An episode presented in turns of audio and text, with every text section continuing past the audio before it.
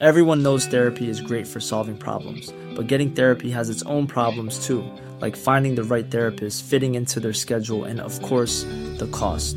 Well, BetterHelp can solve those problems. It's totally online and built around your schedule. It's surprisingly affordable too. Connect with a credentialed therapist by phone, video, or online chat, all from the comfort of your home. Visit betterhelp.com to learn more and save 10% on your first month. That's BetterHelp, H E L P. Hiring for your small business? If you're not looking for professionals on LinkedIn, you're looking in the wrong place. That's like looking for your car keys in a fish tank. LinkedIn helps you hire professionals you can't find anywhere else, even those who aren't actively searching for a new job but might be open to the perfect role. In a given month, over 70% of LinkedIn users don't even visit other leading job sites. So start looking in the right place. With LinkedIn, you can hire professionals like a professional. Post your free job on linkedin.com slash people today. Hello, and welcome to episode 55 of The School for Dumb Women, the podcast where we take the subjects everyone pretends to understand, Google them, then get distracted and wander off into a shopping centre. I'm your host woman, had her heart installed at the Build a Bear workshop, Hannah Farrell. With me is missing child announcement over the tannoy, Alexandra Haddow. Eventually, we got banned from going to the shopping centre, Hannah. The security guard told my mum that he already had three kids of his own. And smoking round the back by the McDonald's deliveries entrance, Caroline O'Donoghue. Hannah, I know what they put in the chicken nuggets, and let me tell you, it's not chicken. It's not even poultry. Oh, is it nugget? It's nugget, yes. it's the animal nugget. This week we're investigating whether lobsters are good or evil, why we smear plastic all over our faces at Pride, and how a young boy from East London came to dominate the haircuts of every 10 year old boy in the early 2000s. Plus, we have special guest Natasha Hodgson in to tell us how smart women can enjoy horror films. Let's begin!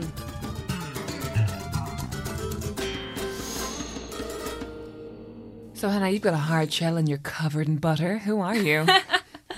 The hardest shell out of any of us. That sums Hannah up pretty well. It does. um, this week I am a lobster. Oh, lobster. Lobster. I am a Lobster, lobster. lobster, What is that thing from Friends? Like you're their lobster. Um, it means that you're going to be together forever because apparently lobsters mate for life. Not true. What? Scandal. So I can't use that as a chat up line to men in bars anymore. You're telling men that you're their lobster and you're going to mate for life? Yes. I don't think they mate for life. Can I just Google this? And then uh, it's about Rachel and Ross, obviously, and then Phoebe's like, see, he's her lobster. Apparently, actually, a dominant male lobster mates with an entire harem of female lobsters. Oh, harem. nothing changes. He mates with each female one at a time in a series of serial flings that last about two weeks each. I've been there, my Hmm. friend. Yeah, you certainly have. Um, I'm talking about lobsters this week because I went to Scotland, guys, and um, You had a very wholesome holiday, I had didn't such a wholesome holiday. And part of the holiday, we were in North Berwick on the pier, and just by the pier, they had a lobster hatchery. Have you ever been to a lobster hatchery? I have Not. you? Do you mean they hatch? They hatch the lobsters there because lobsters come in little eggs, right? What? I did not know that. I did not know that. Like I guess it makes sense now that I think about it. no, but- like like they have little eggs on their belly, like shrimps and stuff. Ew. Or like Mm, they're so no, delicious, never seen this. Ooh. I haven't really thought about it, to be honest. So basically, um, this is called the Firth of Forth Lobster Hatchery, and it was just an old like sea container thing. And basically, when they find lady lobsters who are pregnant, they um, take them in and just give them a nice place to have their babies, and Oh, it's then like they take care of the women's babies. refuge. It's like a women's refuge for lobsters, exactly. And also, you'd probably be feeling pretty down after like Hank, the head lobster, has shagged you for two weeks and then gone on to your mate. Yeah, exactly. Yeah, yeah. Um, and what they do there is they, um, as well as taking care of the lady lobsters, they carry out genetic analysis and support like the, the lobster stocks and local livelihoods because there's lots of like lobster fishing around there. Um, and it's educational. I learned, guys, I learned so much about lobsters. I can at tell. You're hatchery. bristling with facts. It was fantastic. Hannah is visibly shaking. I know. I always think it's weird about lobsters that they're like most unattractive thing you could ever see, but the most delicious thing to taste. Like, who was the first one to be like, "I'll boil this and I see if it's nice"? go. Yeah. mm. And obviously, lobsters like a really kind of expensive thing, aren't they, these days? Like, Yeah. you don't kind of go to a restaurant and decide you're having a lobster unless someone else is paying. And then I might do that. Yeah, I had lobster mac and cheese when someone else was paying once. It was amazing. absolutely delicious. Was it good? Oh god, it was so good. Oh. But basically, why it's so expensive um, is A, because out of all of the eggs that a lady lobster will have, only either. Okay, two conflicting figures here. 2% or 0.005% of those eggs will grow into a full adult lobster, which is like none. Wow. It's such a low. It's such a So small that's why the Hank has to have sex with the whole harem. Yeah, I guess so, Yeah. That's what he tells them anyway, Carol. Um, and also, lobsters take ages to grow. Like a, a lobster that you eat at the restaurant could be like 15 years old. Wow. Really? Yeah, that's Oh, really I feel old. really bad now. Like if they're just like coming to a pop, you're just like, oh well. Yeah. Oh, apparently the lifespan is between 15 and 50 years. Generally, it's kind of estimated at. Fifty years. Yeah, That's exactly. insane. Yeah. Um, when they're little babies as well, because there were little baby lobsters sort of like in these tanks at the hatchery, and there was water kind of going in and churning um, the water around. And we asked why that was happening, and apparently it's because if the baby lobsters were all just sitting at the bottom, like chatting with each other, they would start to eat each other. Oh, God. Yeah. Oh god, they're like hamsters of the sea. Oh, do hamsters do that? Yeah, they Yeah. bite each other's head off. And stuff. Oh God, that's awful. Um, and apparently this continues into like adulthood. Sometimes if lobsters see each other, they'll be like, "Yeah, I'm gonna have a, have a go at you." Uh, cannibals, horrible. Oh, And God. they You've not had made me to- like them anymore. I know. And so they kind of kept the water running in this little hatchery tank. And then when they get a little bit bigger, they literally section them off into tiny little like trays Right. of their own because they can't they can't be around each other. Isn't that kind That's of sad? so weird. So yeah, I really enjoyed um, seeing all of this. And uh, guys, I did my part. I sponsored a lobster. You did I did. I sponsored a lady lobster that had had her eggs and was going to be released back into the wild, and I named her Lorraine. Oh, Lorraine, the And she got released that same day, which is nice. Wow. And we now anyone- sponsor so much of the sea. I we know. do, yeah, I've got we- a seahorse. You've got a lobster. I don't have fuck all, guys. Well, next birthday or Christmas, Okay. you know what you're getting? A killer whale. Or a jellyfish. They're horrible, aren't they? No, Oh, yeah, please. we hate them. No, give me something cute like a seal or a puffin. A puffin! Oh, puffin! Okay, Oh, great. okay, we'll give you a puffin. So the thing about Lorraine as well is that um, of the eggs that she, you know, had sitting in her stomach, they would have been there for guess how long? 110 years. How old was Lorraine? Oh, I don't know. I mean, Lorraine is kind of more of an idea than an actual lobster. Okay. Um, two hours. Two years, I mean. Nine to eleven months. Such a long time to have eggs sitting on your belly. I know, I'd find that annoying. Yeah, really infuriating. Pregnant lobsters are called berried hens as well. Oh, cute! I know, because they've got little berries on their belly, and they can have between 3,000 and 20,000 eggs. Oh, my just lord. sitting on their stomach. That's How a lot. annoying is that? Yeah, apparently uh, fishermen can often tell which lobsters are female, um, obviously because of boring stuff like their tails are wider or whatever, but also because when other fishermen see that it's female, they'll cut a little notch in its tail. Apparently, this doesn't hurt them very much, um, so that you can just kind of see it and be like, okay, she goes back in the sea. Oh, she goes, back oh in the it's nice sea. packed among Oh, the fishermen. I know. So and the, the also- lobster that you probably eat in a restaurant is probably a bloke. Well, hopefully, yeah. Um, and also, lobsters molt. Did you know that? Ew. No. Like, so rather than their shell just kind of growing with them, they have to molt it off. As in, it, they literally break it off themselves, and then they've got the soft shell underneath, and then it hardens, and they eat the old shell to get the nutrients to harden Lobsters their love current shell. lobster. Oh, isn't that That nasty? is disgusting. Aside, soft shell crab isn't its own species. That's just literally a crab that's just molted its shell. Oh my god! know. I did not know that. Facts, guys, facts. God, I really want some soft shell crab right now, though. Yeah. So delicious. One of the best things that I found was about the world's oldest lobster. so, scientists haven't really found a good way to work out how old lobsters are. It's not kind of like trees or whatever, where you can be like, it's got 17 rings on it. Um, and also, they keep growing throughout their life, mm-hmm. like because they keep molting. They So molt an old lobster is a big they're an lobster. adult. Well, generally, yeah. But basically, they just don't know exactly how to measure a lobster's age. And so the oldest lobster, apparently, is 140 years old. Or was in 2009. Whether this guy's still alive, we don't know. He was released back into the wild. I was going to say, surely someone can't, like, pop him in a, like, seafood yeah. platter. Yeah, pop him in a seafood risotto. Yeah. lovely.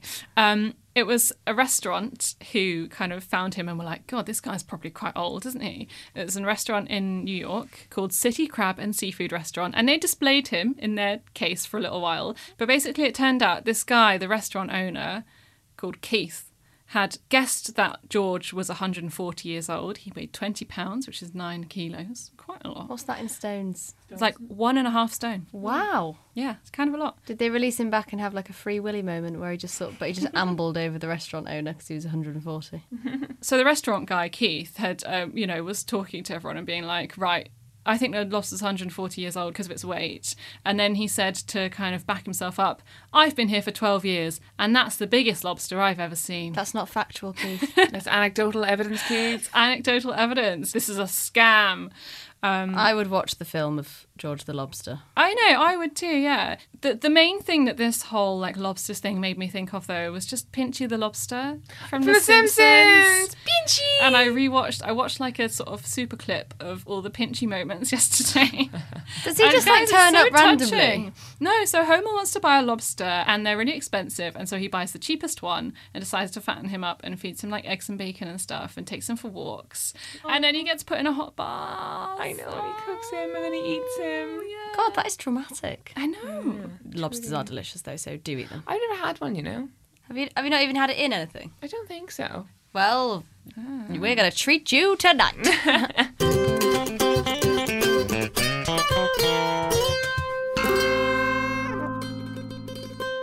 So, this week we have a brand new section brought to you by a brand new expert who will join us every now and then and who might die as soon as we get bored of them. R.I.P. Richard Danu. I still love him.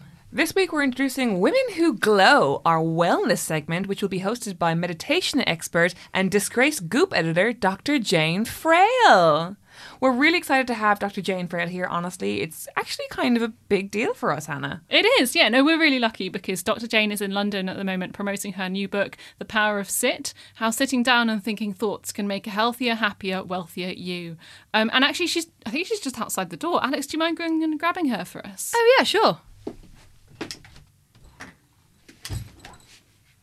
Hi, Jane. So, how are you, Anne? Yeah, yeah, good, yeah. Cool. Dr. Jane Frail, welcome. You're here.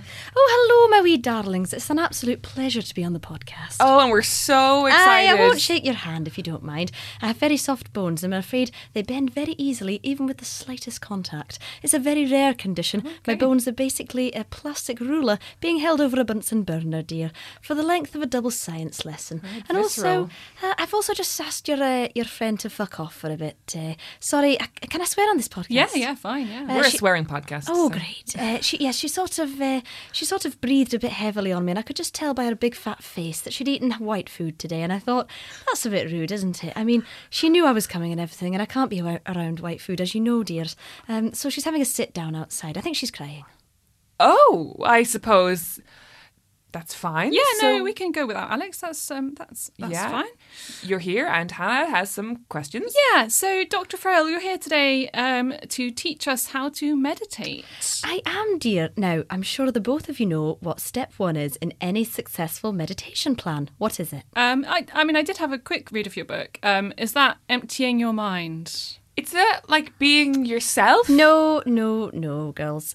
Step one to being a successful meditation person and having a successful meditation plan is having an enema. Sorry, an, an enemy. An enema, a colonic, a hose up your shithole. Oh, okay. Is that necessary then to, to meditate? Oh, darling, if you haven't had a proper go with a shit pipe, your meditation will be about as useful as a fucking owl with a cricket bat. So book your colonic from your nearest day spa or health centre or Armenian butchers and make sure you only meditate within a 12 hour window of getting your arsehole completely flushed out or else the whole practice is fucking useless. Sorry to interrupt you, Dr. Jane, and that does sound great, but everything I've read about meditation, it's more about like incorporating it into your daily life and making a space for everyday reflection. Aye, aye, you're dead right if you're a fucking pussy. But how you're supposed to find that space in your everyday life for reflection if your arse is backed up with Turkish delight? So, you would recommend daily colonics then? Aye, daily, yes. It's absolutely useless to expect to successfully meditate otherwise. Well, Dr. Jane, um, your publicist is waving violently at me through the door to indicate that we're out of time. Um, and you must be getting to your next press appointment. Seem to be quite busy. Oh, I'm very busy, dear. I've got to go and uh, put a shit pipe up Dan Wootton from the sun. Uh, okay, so uh, yeah, very best with your book, and uh, we'll talk to you again very soon. Would you like a colonic right here, dear? No, but if you can send Alex back in, that would be good. Oh, that bloody fat faced devil. Okay. Come on, you carb loathing monstrosity. Um, God, that was weird, guys. How did she know I had some raw dough for lunch? Oh, Intuition, I guess. I mean, she's got no shit left in her body, so I she could probably hear it. Yeah, That's true, actually. Yeah, if you've got no shit, you use more percentage of your brain, don't you? that's the theory. Yes.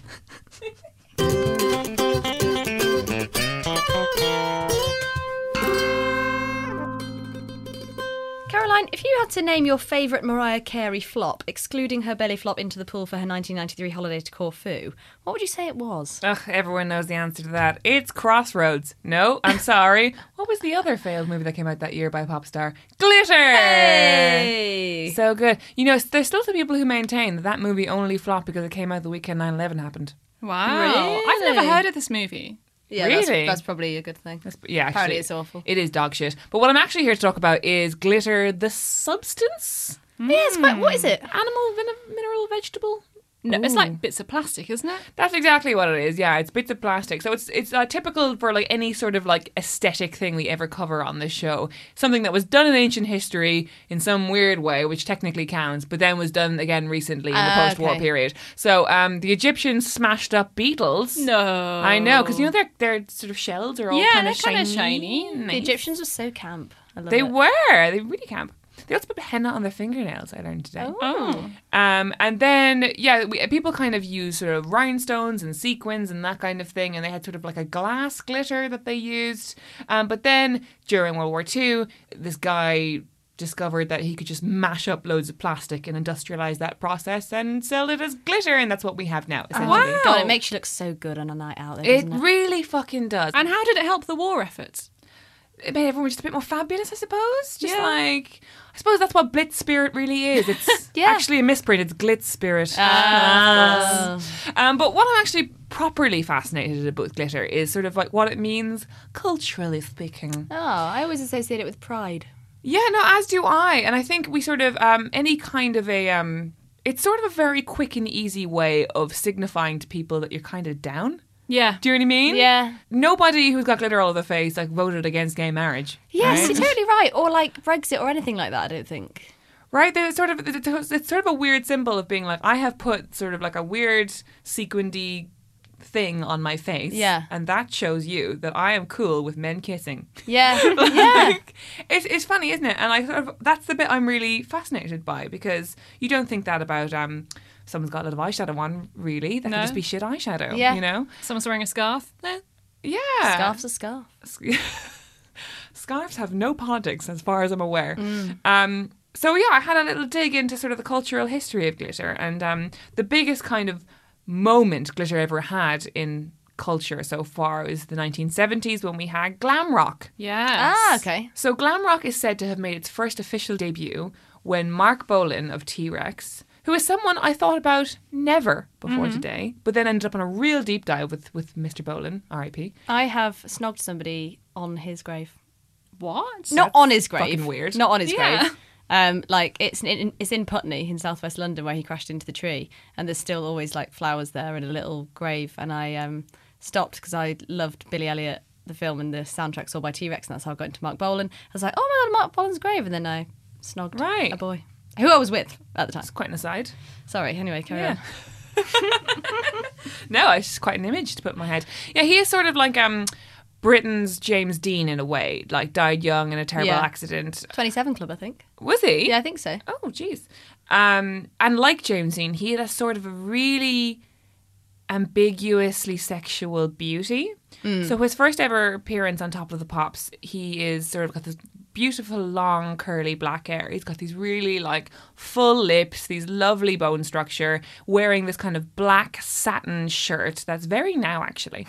um, and he's got glitter under his eyes. And he plays the song called Hot Love and it's like it's like a pretty fine 70s rock song. Yeah. But in that moment, in that cultural moment, it was sort of the debut of glam rock on a mainstream way. Right, okay. And so, um, the very soon afterwards, David Bowie started doing his um, Ziggy Stardust era, which was all about sort of glitter, but not just glitter. It was sort of like his show started incorporating like mime and like different acts on stage, which was it was basically like blowing up what rock music could be. This Right, thing that had yeah. become super super masculine and making it like all about sort of bending the rules and you know what is gender what does masculine mean what does feminine mean which is so weird because it's a moment that we're having now really Yeah, but i feel like we're not doing it in as much fun a way There's not as Yeah. much glitter now, I don't think. There was all we care about now is making people fight on on like sort of channel 4 Yeah. and rather than just celebrating the brilliance of sort of of swaying within margins all with this sort of weird Yeah. little tool that a hmm. child can afford you know Yeah. and then where that came from so David Bowie and all them were sort of borrowing from this sort of cabaret culture, right? Which started in Germany with the Weimar Republic. I don't know if you guys have Oh. seen like cabaret or any of those. I haven't actually seen it, but I do know about it and stuff. It's a really, really good movie. So Yeah. th- these people were like, and, and other sort of like cabaret cultures that were cropping up all over the place. So Weimar Republic, sort of pre World War II, pre Nazi regime Germany. The good old days. The good old days. But, you know, it was horrible because it was like horrible mass unemployment and all this stuff. but there was also this nightclub culture that was emerging for the first time where mm. like people were you know openly bisexual people were openly gender ambiguous. There was all these performers that would like perform in the nude and it was all about sort of like subverting the norm and mm. their costumes were all about glittering it was all about sequins Wow. so it's kind of like the people who run nightlife, it's their job to sparkle, but it's also like their job to like invert everything that we think of as normal. Yeah. And so unofficially, glitter became their uniform that we could then all sort of like if they're the generals of subverting things, then like we can sort of take a piece of it. yeah, we're Yeah. the foot soldiers. And when you put glitter on, that's kind of what you're doing. You're like, let's sort of turn things upside down culturally. Yeah, yeah, yeah. for a minute. And that's what I think is so fucking cool about glitter because it makes me happy. It makes me happy as well. And you can kind of you can kind of go out in like a fairly normal outfit, like a going out outfit, and it'll be fine. But put a bit of glitter on your face or on your hair or on your chest or whatever, and it's like, wow, we're going jazzy. Like it like adds a new bit of like It adds a level of daringness. Yeah. well. Same with any kind of face paint or clip on hair extensions or whatever Yeah. it is. It, it like sort of makes you feel like you're sort of another kind of a creature almost. If it's night and you're out and you've got this face full of crap on, then like Yeah, yeah, yeah. it does sort of like give you a bravery, doesn't it? And it, It does. Yeah, it's kind of a self awareness, isn't it? Of being like, I, I'm on a night out. I've made an effort to put glitter on. I know I've got glitter on. You know I've got glitter on. You know I'm no one for a has to pretend. Like, Yeah. yeah, and it is it is like a mini. Okay, I don't want to get too too like pretentious in a way, but it is like a mini sort of armor of like yeah. fuck you, I'm having a great night. Like, and it is kind of. I went to Sink the Pink recently, uh, which is like a. If anyone doesn't know, it's a big. It was on Pride, and it's a big sort of drag queen night, get celebration Mm-hmm. of all sexualities. Um, and I had loads and loads of pink glitter on my eyes, and I just felt amazing. Yeah. Oh, yeah. Same. Yeah, yeah. I went to a festival a few Yeah. weekends ago, and I had like a full face of face paint with glitter all over and in my hair and stuff. And you do feel like not yourself. You like feel taken outside of Yeah. the normal realm because you don't. I think part of it as well that you don't have that in your normal life. You don't go into work with like glitter in your hair. Or I know. whatever. When you've got it on, you're like, why do I not always do wear this? Like, it's amazing. One thing I want to ask you guys about though, because the last time I encountered glitter, it was at my friend's house party, and um, and someone brought glitter, but it was the glitter that was like you have the glue and then you have the glitter separately. Yes. And in that context, it felt really strange because we weren't going on a night out or anything. We were just kind of like in her flat, like chatting about stuff. Yeah. And then everyone had to have glitter on their faces. And by the way, glitter. All over her flat. we Oh, we uh, new cleaned it like five times. That Yeah, is that's never juicing, going anywhere. It's Never- like sand. No, it's never going to leave. It's never going to leave. But yeah, I don't know. I kind of felt a bit like it was out of context there But did you feel like it lifted the mood of the night? for some people. But I was kind of just like, oh. Did it feel like enforced fun for you? Yes. Yeah, I think that's the Oh, problem. Hope she doesn't listen to this podcast. I know. Yeah. She does. Okay, great. yeah, no, I definitely think you could do the same with like transfer tattoos. Sometimes I just sort of bring them over to a mate's house just for the Yeah. for the laugh. Sometimes I got one of them in a restaurant the other day. Did you? And then I had to go into a very flashy men's mag the next day, and I had chicken sours written on my hand. Transfer that tattoo. is great. Amazing. Because I guess, yeah, it is saying like, we're here to party. But if you're kind of not there to party, you're there to like eat some dips and like, you know, Yeah. ch- chat to some new people who you don't know, then it, it kind of felt a bit like. Uh, It does seem like a misappropriation of glitter, yeah. I think we should all endeavour to have a bit more glitter in our lives. though. I agree. Very agree. Hard agree. Um, what I also find very interesting is um, the practice of glitter bombing. What's that? Oh yes, I've heard of this, but I'm not. I'm not totally sure what it is. So it sort of started when LGBT activists would um, throw glitter at right wing politicians who were trying to deny them their rights. Oh, this is great. Yeah, I do know it is. so yeah. people like Newt Gingrich, all the, oh, by the way, aside, all the right wing American politicians sound so evil by the their They names. sound so like Newt Harry Gingrich. Potter. I was about to say Harry Potter evil. Yeah. Yeah, they really do. It's very nominative determinism. Hmm. Um, Michelle Bachmann, who was one of the leading members of the Tea Party, she's been glitter bombed a bunch, Great. which I love. It's just such a wonderful way of like making them feel embarrassed by yeah, something that it's should be quite, like, fabulous. harmless, Like, isn't it? Yeah. And be like, huh, but they'll never get it out of their head. Totally, yeah, And, it, and I love that it's been co-opted by the LGBT community because, Yeah. like, it's very much like there's something about the fact that it's so beautiful, but also you can't get it off. It's Yeah, like, yeah. you can outrun us no matter how hard you try. Yeah, yeah, yeah. Like this, and the, the, like the judgment of this will literally stick to your skin, and everyone will see. Yeah. you know, yeah, you'll be finding really us in your bum crack for four days. You're gonna shit glitter whether you like it or not, Michelle. yeah. And then there was that sort of famous thing where um you could send glitter to your enemies. Do you remember that? Oh, There was a website Yes. for that. I know like a woman that did that to her cheating boyfriend. No Wow. way. And sent it to his, sent like a big envelope to his work, and it was full of glitter because it just goes everywhere. and It's then every time anyone in the office saw glitter, they were like, oh, Henry. Cheating bastard Henry. Totally, yeah. I mean, that, that, that was like set up by someone who was just doing it to like have a laugh and make a few quid. But after a while, they got so exhausted by requests, they were like, "I'm not doing this anymore. It's not even worth the fucking five dollars or whatever." Yeah. Also, you know, glitter like microbeads has become one of those things that like we're supposed to not care about any or not do anymore because it's bad for Oh, the environment. Uh, yeah, because it is that, made yeah. of plastic. Let us have glitter. I, don't. I don't want glitter if it's killing fish. I'm sorry. Like we could surely there's like biodegradable. No, glitter. let's tell China to stop pumping tons of plastic into the sea and let's have pretty eyes. I also agree with Alex. really. Oh god. No, see, no, see, the thing is, okay, I'm all of all about the things, glitter is the least, you know. Yeah, you use like what a gram of it twice a year. Yeah. come on. Um, but so I, I just think that this is my sort of an aside that I've been thinking about for a while. I think the responsibility to be a conscious consumer seems to always fall on women and what women like. Yeah. So face washes, microbeads, women get rid of them. Glitter, get rid of that. Fur, if you if you have like an eighty year fur coat, people will still judge you for it, even though the animal is long, long dead. But no one is throwing blood on men's leather.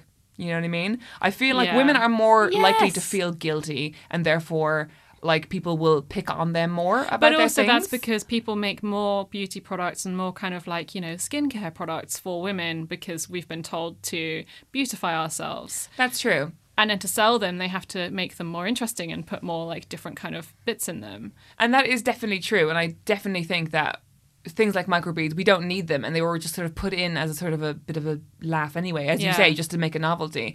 And I definitely think that when it comes to tampons, we should all be making conscious efforts to phase them out of our cycles because Right. that is a massive landfill. But I think things like glitter, as I say, it's two grams a couple of times a year.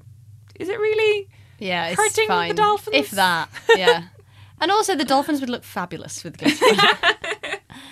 I say we combine the tampons and the glitter, and we all go to Houses of Parliament, stuff a load of glitter up ourselves, then a tampon, pull the tampon out like a sort of party popper, and glitter period all over there. Oh, that would be so oh, good. Oh, amazing. Yeah. Yes. I'm down with that responsible use of glitter. Yeah, Fine. that would be excellent. Agreed, we've solved the problem. Hey, I'm Ryan Reynolds. Recently, I asked Mint Mobile's legal team if big wireless companies are allowed to raise prices due to inflation. They said yes. And then when I asked if raising prices technically violates those onerous two year contracts, they said, What the f are you talking about, you insane Hollywood ass? F- So to recap, we're cutting the price of Mint Unlimited from $30 a month to just $15 a month. Give it a try at mintmobile.com slash switch. $45 upfront for three months plus taxes and fees. Promo rate for new customers for limited time. Unlimited more than 40 gigabytes per month. Slows. Full terms at mintmobile.com. I'm Sandra, and I'm just the professional your small business was looking for. But you didn't hire me because you didn't use LinkedIn jobs. LinkedIn has professionals you can't find anywhere else, including those who aren't actively looking for a new job but might be open to the perfect role, like me. In a given month, over 70% of LinkedIn users don't visit other leading job sites. So if you're not looking on LinkedIn, you'll miss out on great candidates like Sandra. Start hiring professionals like a professional. Post your free job on linkedin.com/people today. Everyone knows therapy is great for solving problems, but getting therapy has its own problems too, like finding the right therapist, fitting into their schedule, and of course, the cost. Well, BetterHelp can solve those problems. It's totally online and built around your schedule. It's surprisingly affordable too. Connect with a credentialed therapist by phone, video, or online chat, all from the comfort of your home. Visit betterhelp.com to learn more and save 10% on your first month. That's BetterHelp, H E L P.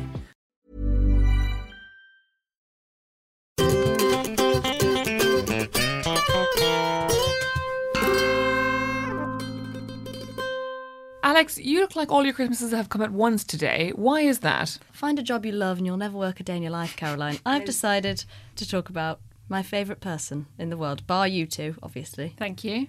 David Beckham. Now, I know that usually we have to teach each other about something you don't know anything about, but I challenge you in this section to ask me anything about David Beckham, and I'm fairly confident. I mean, try not to go too obscure first. Warm me up. Not you know? like what did he have for dinner in March 1992 on Thursday? Oh, well, he would he would have only been twenty. He would have been nineteen, so probably. Although he was at United's training camp, so he probably was eating something very good. Do you have good food there, do you think? yeah, really good. Yeah? Maybe not in '92. but nowadays it's like super.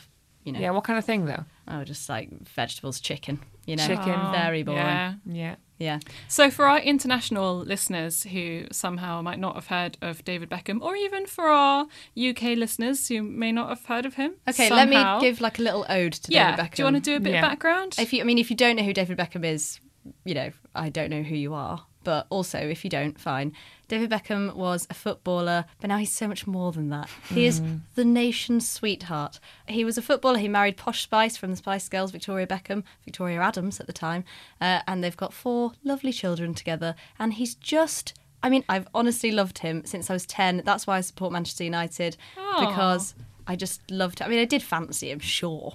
But um, I just feel like everybody can't help but love him. And even, you know, me and Caroline have this thing where we're like, what could the Beckhams do that would make you hate them? And I don't know what they could do. It'd have to be pretty severe. They'd and it would have like- to be a lot of evidence for Yeah, it. It would have they'd to be like yeah. something on tape. yeah. That of him being like racist or something. no, he'd have to literally be taking a piss on those Thai boys that were rescued from the cave. Uh, that would be the level. even that, I'd be like, he was having a laugh. I loved it. Um, the thing about David Beckham, which is so interesting, is that he's aging the way Brad Pitt was supposed to age. Yes. And he's getting the public profile that Jamie Oliver was supposed to get. yes! Oh my God, I could not have put it better. He is getting all their Christmases at once. Yes. yeah. And like, let's not skirt around the issue. There is, you know, alleged misgivings of Mr. Beckham that, uh, Wow. you know, there are always rumours circulating that perhaps he's not totally faithful to Victoria. And um, I'm not going to touch on that because legally I can't. Uh, but let's just take that out the equation, shall Yeah, we? let's not pretend we have a legal team. No. It's really just us. Yeah. if we get sued, you guys, the listeners, Yeah. are going to have to help us. And also, I, you know, in a way, I hope he's very footloose and fancy free, fancy free, and that they've got an open relationship because that means we might all be in with a shot. would you? You would. yeah. Obviously, how could you not? Are you mad? It's Beckham. it's Beckham. You probably have to sign an NDA before you do anything, though. I would yeah. sign my life away. I'd give him, you know, my life savings, aka my overdraft. and also Beckham, you know, it's easy to dismiss him stuff like that, but I think he's one of the most mainstream people that you are still not embarrassed to absolutely love. Yeah, you know? that's true. Yeah. Um, I also think, you know, he did a lot for men's, you know, toxic masculinity and stuff like that. I mean, he came out in the sarong in, uh, I think it was like 1998, and everyone was like, oh my God, he's wearing a skirt. And like, for somebody who actually was extremely shy at the time, like, he's not so much now, but when you see the early interviews of him and Victoria, he's so shy and he's so like quiet and stuff like that. But he was happy to like, you know, bleach his hair and wear a skirt and like He had push the all the boundaries haircuts. and yeah. Yeah. And I just I love his influence on pop culture. I love that I used to like go to the swimming pool on a Saturday and see little lads with like Mohicans. Yeah, And so, every, like, everyone, I remember so clearly, everyone at primary school, Yeah. all the boys had his haircut, whatever his haircut Yeah. was, Yeah. they would have it. There are so few male figures who can do that. Do you know Yeah. what I mean? Obviously, there are a, a handful of female celebrities who, whatever decade you're looking at, they're Yeah. like, oh, what they do, the young girls are doing. Yeah, But exactly. It so Yeah. rarely happens with boys. Absolutely. And I just I love that influence on like the day to day working class culture that he had and the fact that he just seems like a really nice guy. Yeah. Do you think he's clever?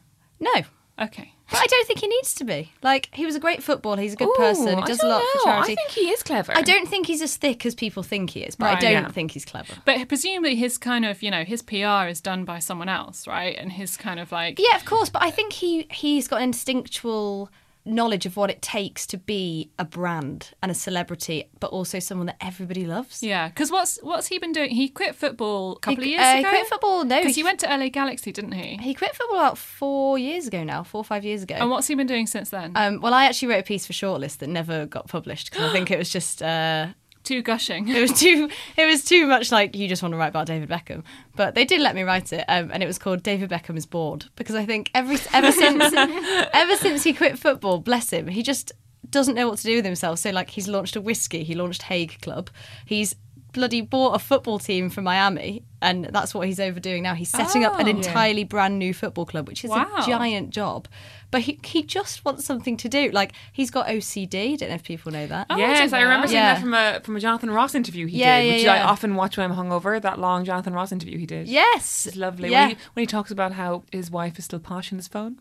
Oh, oh. It's the cutest thing I've ever heard. I just and also the Beckhams love each other so much on Instagram, like the whole family. I mean, like Yeah, the yeah, kids yeah. and everything. And I've served the kids in a restaurant. I used to be a waitress, and they were in there with Gordon Ramsay, his wife, and his kids, and they were the nicest, most polite, genuine kids. Like considering they had no staff there, no bodyguards, nothing. They were just out for like burger and chips, and they were like. Please, may I have this? And I was like, "Yes, you can." See, this is the thing about the Beckhams. Obviously, you know, when you live in London, you work in media, you come across your fair share of people who have, you know, been around famous people, Yeah. even in the smallest way. And you, you talk to people about James Corden, for example, and almost everyone's got a terrible oh, story. Oh, it's but if you talk to people about any of the Beckhams, even Posh, who obviously has a very Yeah. austere kind of profile, they're like the nicest people you'll ever meet. Yeah, yeah, yeah. Yeah. And that's why I find it so weird that James Corden and David Beckham are really good friends. But I think it's the thing of, you know, the Queen thinks the world smells of fresh paint because Mm-hmm. everyone's just painted it. David Beckham thinks James Corden is nice because James Corden is nice to David Beckham. Yeah. Yeah. you know what I mean? I think James Corden's nice to a lot of people. I think he's just crapped a lot of women, apparently. Yeah. And like people that. Unfortunately, women are aren't people, Yes. as we found in, in recent Yes, studies. we- Very we- inconvenient. yes, as was revealed in 2017. Um, yeah, men universally sort of especially in this country and, and maybe not so much Europe or whatever but British men love him like a lot of straight men don't have any qualms with like really really admiring him um, talking about how much they love him talking about how good he looks all the time um, so yeah and I asked um, a man why he thinks men love David Beckham so much. I asked Carl Palmer, who is a big fan of the podcast uh, and who I've worked with regularly, and who often posts similar posts to me about how much he loves David Beckham. um, he said, It started with the way he recovered from the setback of the sending off. Of course, the very famous when he was sent off against Argentina, and everybody said if he hadn't have been sent off, we would have won the game and we would have gone through in the World Cup. I have no idea what you're talking about. no, no, me neither. What? When, you, when you- was you have to presume less knowledge about David Okay, Beckham. so we were playing against Argentina in the World Cup. Um, I'm not. f- I'm not exactly sure of the year. I think it was around. It might have been 98. Actually, it was 98. Sorry. Beckham got tackled and he was on the floor and it face down, and the guy who tackled him was stood behind him, and Beckham kicked his lower leg up and it hit the guy, and the guy dived Yeah. to the ground. I mean, it wasn't. It, it was barely a touch, but because the ref just saw David Beckham kick his foot and the guy hit the ground, David Beckham got sent off. Right. Did he do it on purpose? I don't know. I think he just sort of meant it as a bit of a, like a bit of a push, but Yeah. nothing, nothing But like you a can't sending do that off. with footballers, 'cause exactly, because like, he just "Ah!" the guy just went to the floor. Right. Beckham got sent off. Beckham was known for free kicks. He was the saviour of the games. He could take a penalty. He could take do like any set pieces. He was the one. He was the star, even in '98. And he got sent off, and then we lost the game, and he got blamed for it. And he went from basically this star on the rise of what he is now. Mm-hmm. But um, the nation hated him. The, the Sun printed his uh, face on the front with a dartboard. I think there was effigies of him. I don't remember this. Yeah, it was No, absolutely crazy. Um, considering the next time we went through to the World Cup was when he broke his metatarsal, and the Sun had like rub his magic foot on the front of the paper, and like everyone was like pray for the foot and all this stuff. And he and he scored the last minute equaliser for the Euros, so we could go through to the uh, against Yeah. Greece, and he scored the like he was then a hero again. But he like Very, he's talked very about Southgate, isn't it? really Southgate. Like he's talked about how low he was, how it really, really affected him. I mean, seeing effigies of yourself by England fans, Yeah, like, that's That's horrendous. You know, he was like he was like public enemy number one because he'd lost us the World Cup, which obviously he hadn't. But like, And there was always that thing as well when he was doing badly in football for any reason that they people would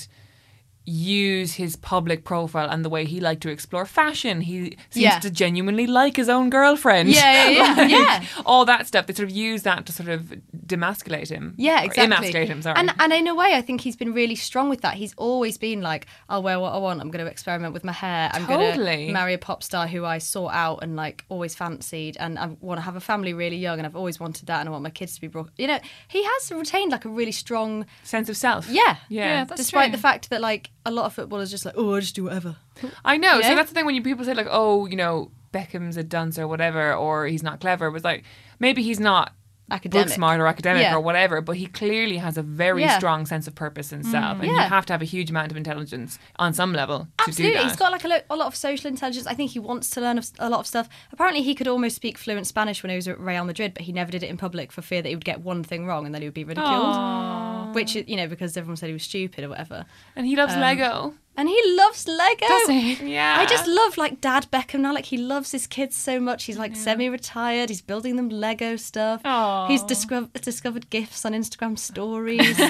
The biggest just- gift to womanhood ever was when Harper was a really small baby and he was carrying around the place. Oh my god, I can't even talk about that. Obviously, my like- uterus actually like jumped out and like, I know, like fit men holding babies, obviously always great. Fit men holding their tiny daughters, Oh. and they've waited so long for their daughter. I just wanted a little girl. Just wanted a girl. Ah! Gender's never been more important. Oh god, he did. He just wanted a little girl to spoil. It's too much, lads. Too much. Yes, so just so to go back now that I've explained that to you, uh, Carl said it started with the way he recovered from the setback of the sending off and the way the country turned on him. He stood firm against it and won people back around him with his footballing talent. Then, as he's retired from football, he's been pivotal in things like the Olympic bid and he's Oh, moulded yeah. himself fully into the nation's dad. He's flash but not in your face. He's an idiot yet a genius. He's a brand that it's okay to be a fan of. Plus, he's hair goals, fashion goals, dad goals, life goals. Wow, that's very poetic. I just feel happy when I see him. Yeah, no, I, I agree with you. Yeah, I totally agree with you. And there's a, there was an interest. I couldn't find it today. I was trying to find the evidence of it, but I did watch a documentary on sports psychology once that was saying when Beckham, because when he got a little bit older and he wasn't, he was never the best player ever, but Right. he just trained so hard at free kicks that that was his thing. He could absolutely always guarantee a goal if we could get a free kick, Yeah. essentially. Um, so I was trying to find this study today uh, that said that I saw years ago that said basically even when he wasn't re- he shouldn't have really been in the team in the England team he was kept in it because if he ran on as a sub the whole place Atmosphere. would lift Oh, wow. He was good the for morale. he was basically like a sports psychologist's dream because that, and that even when he was retired from English football I don't know if you remember it wasn't that long ago it was about maybe 8 years ago um, I think it was at the World yeah the World Cup maybe 8 years ago they let him go on the sidelines in a grey and lilac suit um, and and just sort of like encourage the team. He had like no real role, but he just wanted to be there so much, and he just he loves football. He loved playing football. Like you could say he was a brand and all this, whatever. You can say all that. That's all completely true, and he's like released a perfume or whatever. But he absolutely loved being a football player, and he was like so proud to play for England, and he didn't want to give up, but he had to. So David Beckham, the best of us all. I know. I just think he is. I'm sorry, guys. I just think like and whenever do you know, I think as well. I think how you know that someone's not just a celebrity, but they're an icon, Yeah. is when anyone, regardless of how old they are, or what gender they are, or what their persuasion is, could have them as their phone background. yes, Do you know? And Nan could have David Beckham as her phone background, or an And he'd eight-year-old boy like- could. Yeah. Yeah, if my boyfriend had it, I'd be like, Yeah, oh, I've got a boyfriend. Yeah, Be yeah, nice. yeah. but uh, but yeah, also just like that's absolutely fine. I mean, you didn't ask me many questions in the end because I just Let's have a quick fire. okay, quick fire, go on. Oh, um, first pet's name. Oh, no idea. Um, first girlfriend. Oh, um, don't know. Are you that ex- much of an expert? Favourite Or just had a few wanks. Favorite favorite food is pie and mash from Bethnal Green and jellied eels. Ooh. I feel like you just said that to keep a certain Honest, journalist happy. no, honest to God. Uh, favorite book. Oh, I don't think he reads books, Hannah. Favorite TV show. Seems like a Um, wire kind of guy. He he's always posting like on his Instagram stories about watching action films. He's always watching like a Jason Statham film and being like, "This film is really good," and I'm like, "David, why are you filming it? Just watch it." Favorite child? I think it's Harper, isn't it? Is it? Yeah. Yeah. Mm-hmm. I just feel like of British culture, David Beckham is the Queen and Posh is the Prime Minister.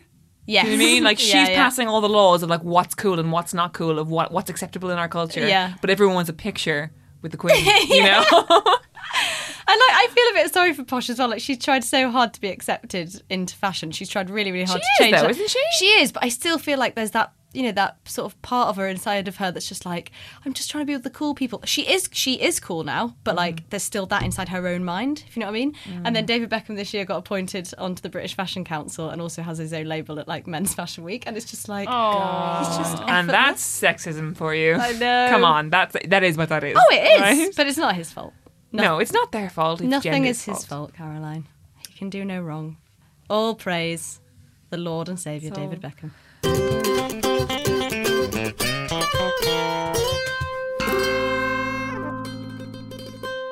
Now, a few years ago, if a woman wanted to have sex with a man, all she had to do was sit through a double showing of Saving Private Ryan and Das Boot. Now, however, it's all about enjoying horror movies in an intelligent and artistic way, and that's what today's Smart Lesson is all about. Before, you could at least say that you didn't want to watch someone get their eyeballs dug out with a hot spoon, but now horror movies are like respectable and there's no excuses for it. So that's why I've invited Cartoon Network writer and comedy writer performer from Kill the Beast, Natasha Hodgson, to teach us how to watch horror. Tasha's credits include The Amazing World of Gumball, Bravest Warriors, and her own play, Director's Cut, which is at the Edinburgh Fringe Festival the 21st, the 27th of August at the Pleasance Theatre. Hi, Tash. Hi guys. Hi. Just really pleased this has been framed as a mission to get everyone more sex. Yes. I'm, I'm fully into that. Yes, yeah. please. But yeah, um, uh, I've been because of my theatre horror. All my theatre company stuff is horror comedy, and so after a childhood and teenhood of absolutely abhorring watching horror films, I've now spent the last seven years watching a whole bunch. So yeah, I feel qualified to let you know the ones that you should go for and avoid. But like, was this the same? Were you also just hated watching horror films as Yeah, as a I teen? never really watched them that much, and when I did, I was just like, why do people enjoy these? This isn't fun. Yeah, why make yourself physically and emotionally uncomfortable for two and a half hours and not know what's going to happen? And you might say horrible things that you can't unsee. Like, But- what's the joy there? Well, this is the thing, but apparently it's like because I was reading about like why, why, and obviously it's because um, basically the stuff in your brain that triggers pleasure is basically the same as pain. It's just like with slightly more dopamine if it's pleasure, and people have different receptors, and so which is why some people get a load of kicks out of watching horror films because the dopamine is like super triggered. They're like, I'm loving this death, and other people are just like, but why not the flowers? why not why they not have intelligent, character-based comedies? Yeah, It is a bit Um, like self harm for me, actually, the relationship, because I I have a really vivid imagination. I get so scared. Not during the film, bad enough. After the film, worse. Yeah. Um, but I do Yeah. sort of, me and my best friend do do have like a little thing where every time a really horrible one comes out, we'll go and see it together because it's apparently the same thing that bonds you when you have shared trauma. Well, yeah, and that's and that's also why people like watching them as well because it's like it's a very like rowdy. It's like the same Yeah. as comedy, like in that way, in that like it's very much a collective experience when you're watching a horror Yes. film, in that you're just grasping at any human being to show you that you're alive and not going to die this experience. Yeah, which like I think is a if good you, thing. I think if you watch horror on your own, you're a psychopath. Yeah, right? it's not horror or comedy. I feel like if you're just on your own, although I watch comedy on my own all the time, but Yeah, same, you know, but yeah, fine. still. But like, yeah, just sitting on your own, just, just cracking on the woman in black, just of, Yeah. of an evening. It's just like, what are you? What's your I deal? honestly couldn't do that. I'd have to go and stay in a hotel if I watched that on my own. Yeah, I yeah. wouldn't be able to stay get in my out own of house. the room where it happened, even though it didn't happen there. It's funny though that you talk about horror and comedy because sort of one befits the other, doesn't it? Yeah, well, this is the thing. This is why I ended up sort of watching like classic horror and modern horror because the thing about horror, horror and comedy is that they're basically the same in that it's all about tension and release and it's all Ah, build up and release and there's sort of this there's sort of like music of both of those things Yeah. runs through. But I think in terms of watching them, if you are like me, scared all the time, I'm so jumpy as well. I'm like, Yeah. I saw Yes. a bag once and just jumped. Like, I jump when I open a door and there's someone behind it. I'm like, oh! yeah, I just opening the door to a, to a person who's supposed to be there. I'm just like, no way. so I think like there are rules you have to follow, which is ideally you're watching it with someone who has seen the film before. Oh, really? Oh, oh that's yes, I find that very effective. yeah, Yeah, very effective, and someone that you trust who who because basically what you want to do is you, you need to respect the atmosphere of the film. So there's no you can't watch it in like broad daylight. No. People who say to you like, "Hey, just watch in the day when you've got like cereal." And you're like, No. no, like that is completely Commit or quit. yeah, exactly. Commit. Yeah. Like, come- show, show some goddamn Yeah. respect to John Carpenter. Um, so yeah, you have to watch it at night. But I think it's permissible to kind of say to, to like shoot like to get rid of your anxiety. Watch the film with someone who's watched it before, who can before because usually in a good horror film there's like three bits, right? There's Uh-huh. like the bit. That's the bit. That's the horrible bit. And Yeah. like in a good horror film, there's like maybe yeah three, four of those the worst bits. And using this person's that you trust judgment, you, I think you get a couple of passes to be like for them to be like, just you know, in 10 seconds something very bad is going to happen. like I've employed this technique to very helpful yeah um, situations before watching it, the new Stephen King. Oh, yeah. Oh yeah. Right, right. So you're kind of you're sitting there with your friend who's the nice person and they've watched the film before. What else can you do to enjoy the experience? Try and mitigate the, the Yeah. experience. well, it, it really, really depends on whether what you want to do is enjoy it in its full, full flow, which is kind of like you just have to You just hunker surrender. down and surrender. Yeah. That is, as a coward, not my method. Um, I think what you can do is just kind of like, you, basically, yeah, the, the cheat sheet is the bad stuff almost always happens in the nighttime scenes. So just whenever there's a daytime scene, just enjoy yourself, Relax. you know? Yeah. Get yourself, get yourself a, uh, get yourself a snack, have a nice time. Like that is your, that is your time to shine. Um, You're safe now. You're safe now, and I think as well, like I really just don't think you should feel bad about like having an item that you can put Yeah, in front would you advocate hiding behind pillows? I genuinely, if that is what it takes for you to get through this film, yeah, I always feel safer because I think often it's kind of, hey, you can just close your eyes, but there's something that feels like when you have such a visceral response to horror, which everyone does, which is part of the reason it's so great, like you just literally want to cower. Yeah. And I think sort of really. There's almost the kind of the drama of that and the kind of play of it, and sort of really leading into the fact that you're already scared somehow kind of makes it less frightening because Yeah. then you you're sort of entering into a game whereby you're really scared and there's a cowering and there's a cushion and someone's having to put their arm around you. Like, I think sort of playing up how ridiculous the situation Yeah, situation kind of leaning into it. Yeah, Yeah. leaning into it completely Yeah. and not being afraid to do that because I think the worst thing you can do is a be around people who don't know that you're scared of horror films and that you that and, and trying that the whole time to feel like you're okay because I think all that does is like go on and on make make your fear so much more like like squared because you're also worrying about what other people are thinking of you mm-hmm. and, And also I, trying I also contain. think if you do that, you're more likely to ingest the fear later. Like Yeah. you'll, you'll have Yeah. more nightmares. You'll have more uneasy feelings about it. You'd be like try and like have this out, this outward appearance of being fine Yeah. in the room. Then tomorrow on the bus, you'll be like, he's going to murder me. Yeah. You're just vibrating. Bus with is on the way to hell. I would also say eat something fun while you're watching it. Oh, and, eat, yeah. and I eat something beforehand as well. I would say like have a meal. Yeah. Before you watch the film, and also then yeah, busy yourself throughout with a mm. snack that you Yeah, can. I'd like quite a complicated snack would be my Yeah, a good tip. a night, mm. maybe. Yeah. Yeah. Heat a night in Nachos. horror. Yeah, Yeah. I think, I think have have a meal that you can sort of like go back to as and when you need to do that thing. You know, it's like oh guys, I'm just gonna. They're going up the stairs? Are they? I'm just gonna go get get another guac and some chips. Here's anyone? Here's anyone? Yeah, yeah. I'm, I'm going out for Domino's collection. oh, don't pause it. No, Yeah. no. in the next town along. So just honestly, Yeah. I'm gonna be. a She's while. looking for the monster, but she hasn't switched the light on, so uh, it's, it's all going really well. Yeah. Would you say there's a difference between watching a horror film at the cinema or and at home, and which would you? Which, Because at the wh- cinema you what are can't the differences escape. between them? Always at home. Never cinema. Oh, really? I mean, again, hmm. like I'm sure for actual people who know and love horror films in a pro- proper way, they would say the cinema experience Yeah. is one. But I just feel like again, it's all about like mitigating your natural anxiety whilst still embracing and enjoying the experience. And I think putting yourself in a situation whereby you're going to embarrass you, or you feel like you might be embarrassed, or that you're trapped, or that it's just really fucking overwhelming, is just a recipe for disaster. Whereas like if you're at your home. You know, you know where all the walls are. They're not going to jump out. Yeah. Yeah. Probably no killers are there. Whereas in cinema, who knows what's going to happen? Like, fair. it's just but again it, that, it's that balance of you do it in your house but you do it at nighttime you do it with all the things drawn you do it with a few candles like it's it's sort of creating for yourself like a little illusion that you are completely safe and happy with um, versus sort of entering into a sort of society situation that's Yeah. dictated all those things for That's you and could add a, an element of stress That's interesting because for me, like I've, I think I've only ever seen like one horror film at the cinema, and I can't for the life of me remember what it was called. But what I quite liked about it was that I I knew I was in a cinema, and I kind of knew that like it was a performance in a way. Whereas if you're at home, your guard is down. You're kind of like, oh, I'm just at home. This is just normal life, and so it kind of almost like the film kind of creeps in to you as a being Yeah. more easily. Whereas in the cinema, I was kind of like, there's me, and there's the screen, and there's all these people. Yeah. And it's there's never also the gonna get you. pageantry of everyone being frightened together. It's very Yeah, like being really on a ride. Yeah. Yeah. Also, you ha- you can't go to bed on your own if you watch it in your own house because you're like, it's upstairs. yeah, this is the thing. I'd like my other tip would be watch something funny. Oh, straight completely. After. You have Oh, to I always it do off. that, yeah. yeah, Yeah, completely. yeah. Always, always like even if you don't think you're that scared, you'll be like, yeah, whatever. Like I would always. I mean, I my go-to with my theatre company, and they'll love me for telling you this, is we watch an episode of Don't Tell the Bride.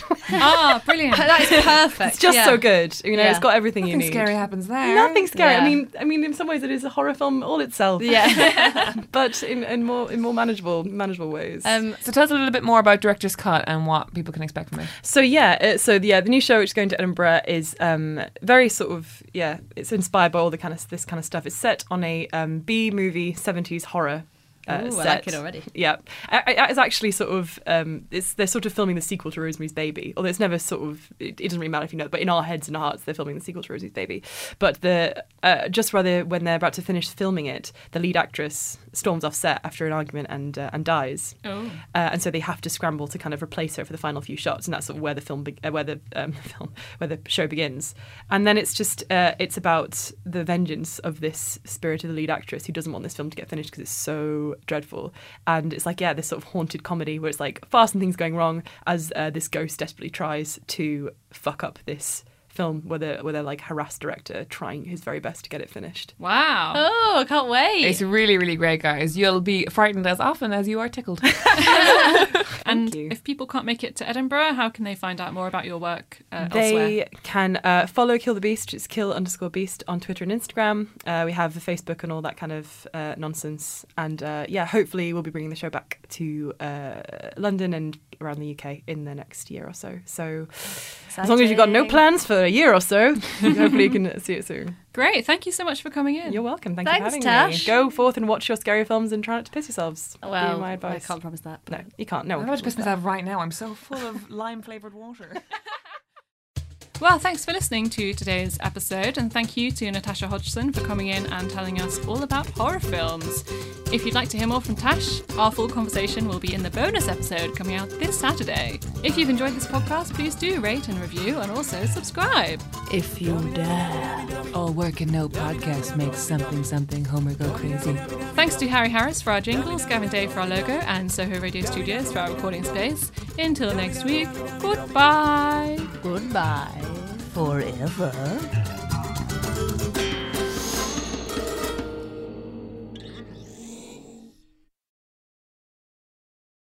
Moi. Ah. Ah. Ah. Planning for your next trip?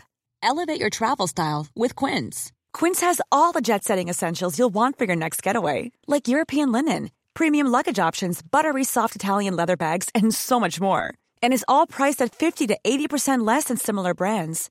Plus, Quince only works with factories that use safe and ethical manufacturing practices. Pack your bags with high-quality essentials you'll be wearing for vacations to come with Quince. Go to quince.com slash pack for free shipping and 365-day returns. Planning for your next trip? Elevate your travel style with Quince. Quince has all the jet-setting essentials you'll want for your next getaway, like European linen, premium luggage options, buttery soft Italian leather bags, and so much more. And is all priced at 50 to 80% less than similar brands. Plus, Quince only works with factories that use safe and ethical manufacturing practices. Pack your bags with high-quality essentials you'll be wearing for vacations to come with Quince. Go to quince.com slash pack for free shipping and 365-day returns.